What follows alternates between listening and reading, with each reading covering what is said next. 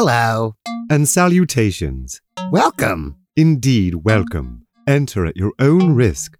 Hardly. This isn't a risky show. Maybe not for you. I'm Bartleby Knee And I'm Artemus Knee And we're the Kinetic Paranormal Society.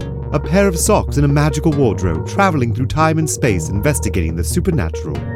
Great job, Artemus. This is already our best episode yet. I certainly hope so. You're listening to Metacosmos. Wow, Artemus, you're so ready. What's going on? I can't believe it. You just you did the intro right. Well, actually I am quite excited about today's show.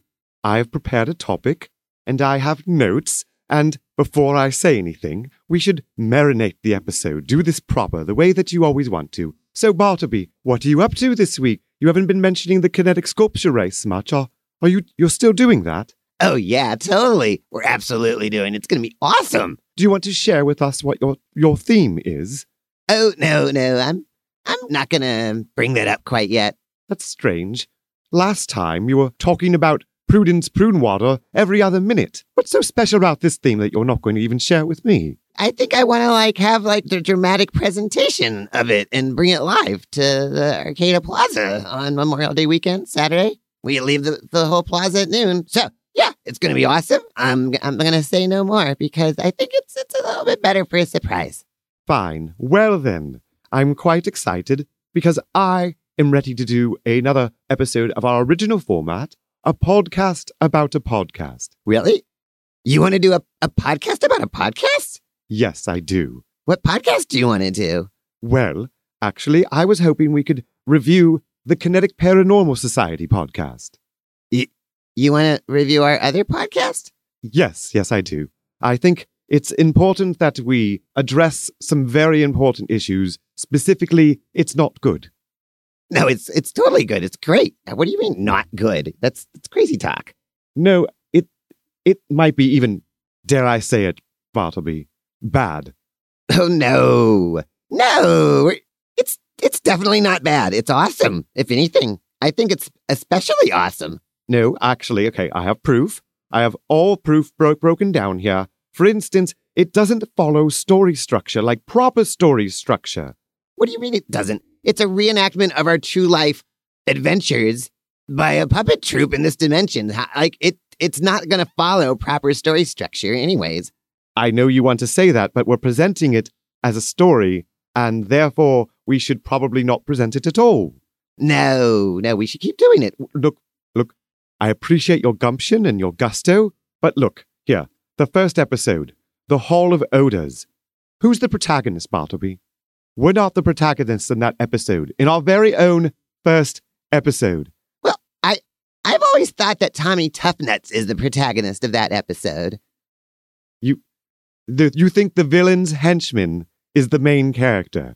Yeah, yeah, because for, for Tommy, he like has a whole journey where he discovers that we're time travelers and then he dupes us and steals your time traveling watch. And so he has like a journey. Um, I don't know if it's like character growth, but it's only the first episode. Oh, Bartleby. He duped us. We look like fools. Like absolute idiots. I don't think this is the way we want to present ourselves in the first episode of our own show. No, I think it's fine. Okay, The Cave of Mysteries, episode number two, ends in a deus ex machina. A what ex machina? A deus ex machina. It means like a deity from above, from the, the mystery of the machine, reaches in and saves the day and ends the episode. And it, there's nothing in it that sets up this event. So it has no foreshadowing. Oh, well, it's a documentary, and the part where it set up that event was just unfortunately not documented. But I'm sure in future revised editions that the moment where it has proper foreshadowing will be included. I thought you said all true life adventures don't follow story structures. Well, they don't follow normal story structures, but they follow a kind of story structure. I think everything's fine. We're actually doing a really, really good job. No, we're telling plot hole ridden stories, is what we're doing. For instance, Snatterake. Again, we don't do anything. The entire episode is just you and I searching for scat samples. Oop boop a doo boop a doop boop boo. Stop it. And that's just not a story. We don't We don't even realize that there is a story happening. Yeah, well, um, that's uh, uh, uh was kind of like an echo of episode one because t- Tommy's the main character in that one, and he has like actual character growth by the third episode. Like, I think we're doing a really good job. I don't think we're doing ourselves justice or anyone that's been forced into this scenario where they listen to this nonsense. It's not nonsense. It's it's some sort of super sense. It's awesome, and everyone should be listening if they haven't already because then they can listen again and notice the callback jokes and all the little nuances. So yeah, listen to Kinetic Paranormal Society podcast wherever you listen to podcasts. No, don't. Do not. Do not. We should be burning the episodes. They're digital. That's not how this works. Well, you know what I mean. We need to put an end to this. None of these stories have any kind of proper hero's journey. Hero's journey? Yes, you know, that Joseph Campbell's Hero of a Thousand Faces.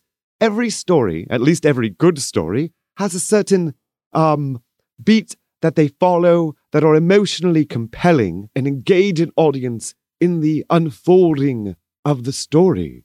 And we just don't have that in any of our stories. Yeah, sure we do. But it's like episodic. In an episodic story, you all got to return back to a neutral point. So we're not like building to some grand ending. That's for sure. I'm not planning on an ending. Okay, well, I think that the hero's journey would be a good place to at least frame our story so that people can be emotionally pulled in and engaged. Look, don't you think the hero's journey is a little bit reductive? How do you mean reductive? Well, like here, why don't you explain it a little bit, and then and I'll jump in when it's when I feel it's appropriate. Oh, oh, right then. Well, every story starts off with our protagonist, and they're living in a very normal world, and their normal world suddenly has an event that brings them in to question what they're doing in their world, and they're called forth to go on an adventure, and maybe they will then deny the adventure and be hesitant to go but they will have some sort of affirmation. Perhaps a teacher might come in, some sort of sign that they should go, and they'll have to make a choice to cross a threshold. Okay, stop right there. See, this is way too complicated. If, if every story followed this exactly, the stories would get really boring really quick. Well, it's done metaphorically and in a, in a bit of a echoing pattern, like in Star Wars and The Matrix. And in The Matrix, they do the crossing of the threshold several times. Stop again. Stop right there. Like I said, kind of reductive. I think we should just go right ahead and be even more reductive. Even more reductive? Yeah. I don't think the hero's journey is necessarily like what, 18, 20 something steps. I don't think you need to do that. Like, there's various versions to how many steps. Again, I don't think it matters. I think it's just three steps. You question, you learn, then you have knowledge. You like they got your question, you're learning your answer, and everybody's got a, like a process. Because some people say, well, what about like native traditions? The native oral stories don't at all follow what you might call your hero's journey. But along the way, the listener has to, to a question and learn and, and come to an aha. Because in those hero's journeys, the protagonist is you, the listener. Same like with a joke. Like when you're like listening to a joke and then you get to the punchline and you're like, oh, that's the punchline. That's hilarious. Ha! And that's like, that's you on your own hero's journey. Cause in a joke, you're the hero. You're just basically saying that our episodes are just jokes? Oh, absolutely. Yeah. So everyone should listen. It's like a long joke that just keeps telling itself until you're like, aha, wow, I learned so much. I don't think anyone's learning anything in these episodes. Well, maybe they can learn something from our episodes here of Metacosmos. I don't think this is helping, Bartleby. Don't get me started on a review of this show. Yeah, probably not a good idea. Okay, then. Now, I think we need to address another episode. For instance, the Ghost Town Durango. Not our best work. Uh, I thought that one was a hilarious joke. We made Mango stop existing. That's not right. Uh, we found him in the next episode. Now you're just spoiling it for people. Do you want people to not listen or listen? What's going on? I'm I'm just saying we should not be bragging about these events. We're not looking like very competent paranormal investigators in all of the episodes I've mentioned. But I think that's like okay, Area 52? Like, dude, I totally came in and saved you. I saved you. What are you talking about? Okay, well, um, Double Doom. Again, I think I came through on that one. Do you think you came through? No, I think I'm the one that put the deluxe dilapidator onto the what was it again? The the the Doom machine? See, you should probably listen to those episodes more, if anything, Artemus. You can't even remember what happened. Oh, Bartleby, I don't think this is right. We are not telling actual stories where characters progress. Again, okay, first of all, it's episodic storytelling. And like, real people don't have character arcs, Artemus. Real people live their lives and just kind of figure it out as they go. And that's what we're like. Or if anything, we're like archetypes. You think we're like archetypes? Yeah. Like, like I'm like a trickster archetype and you're, um, I don't know what archetype you are, Artemus, but it really works in countering to my archetype. This is not fair. No, seriously, it's awesome. And like archetypes are really at the heart of why stories even work at all.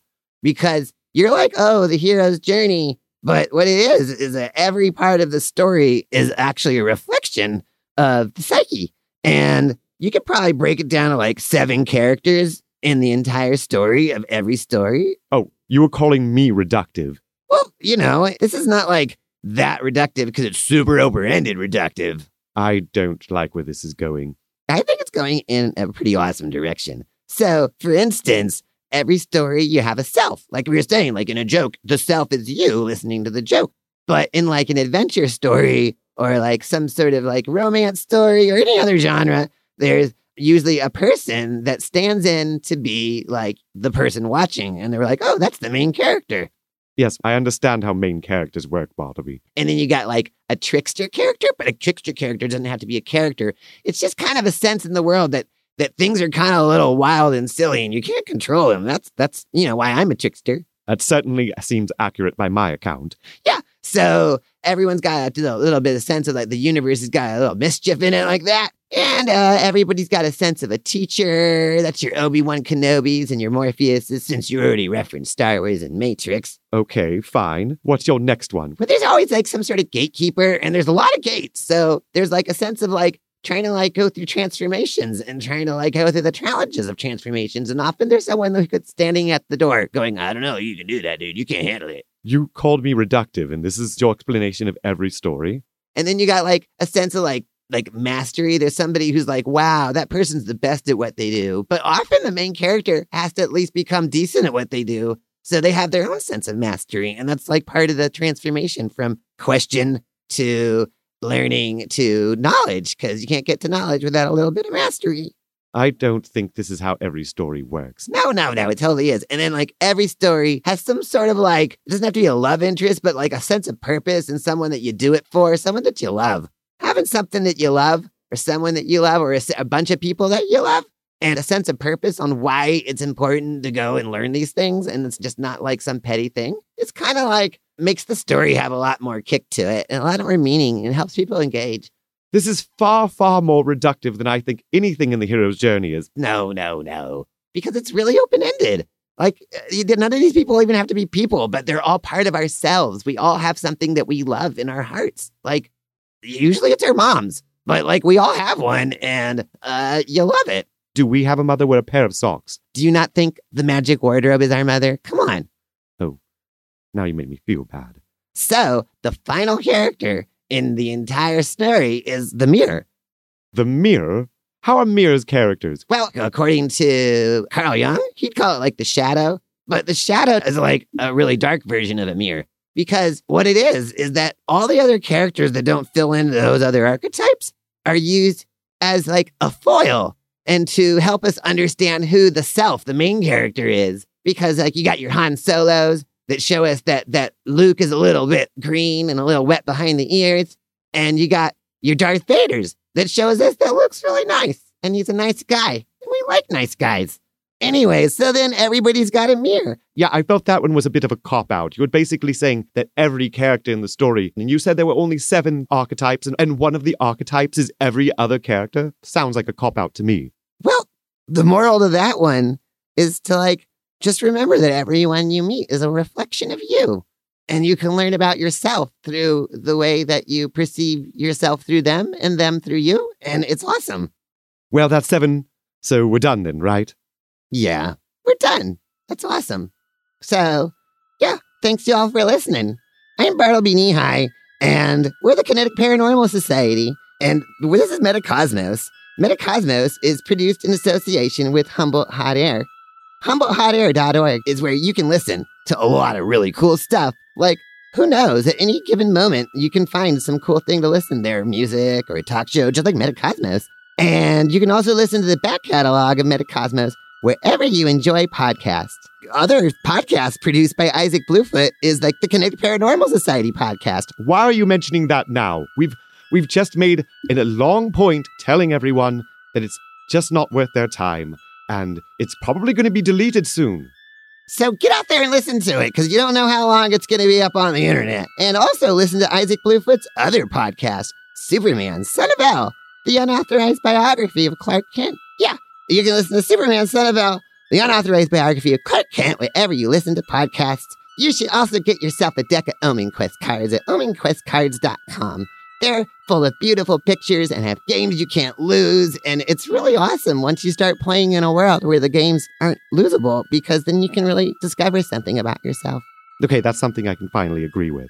And also, you can always visit patreon.com slash bluefoot to help fund these crazy, zany stories that we get to tell you. So, thank you all so much. I think you're wonderful, and I love you. You know what, Bartleby? Maybe we should be reviewing Metacosmos. I think this is important. Oh, I think everyone's just going to have to review Metacosmos for themselves.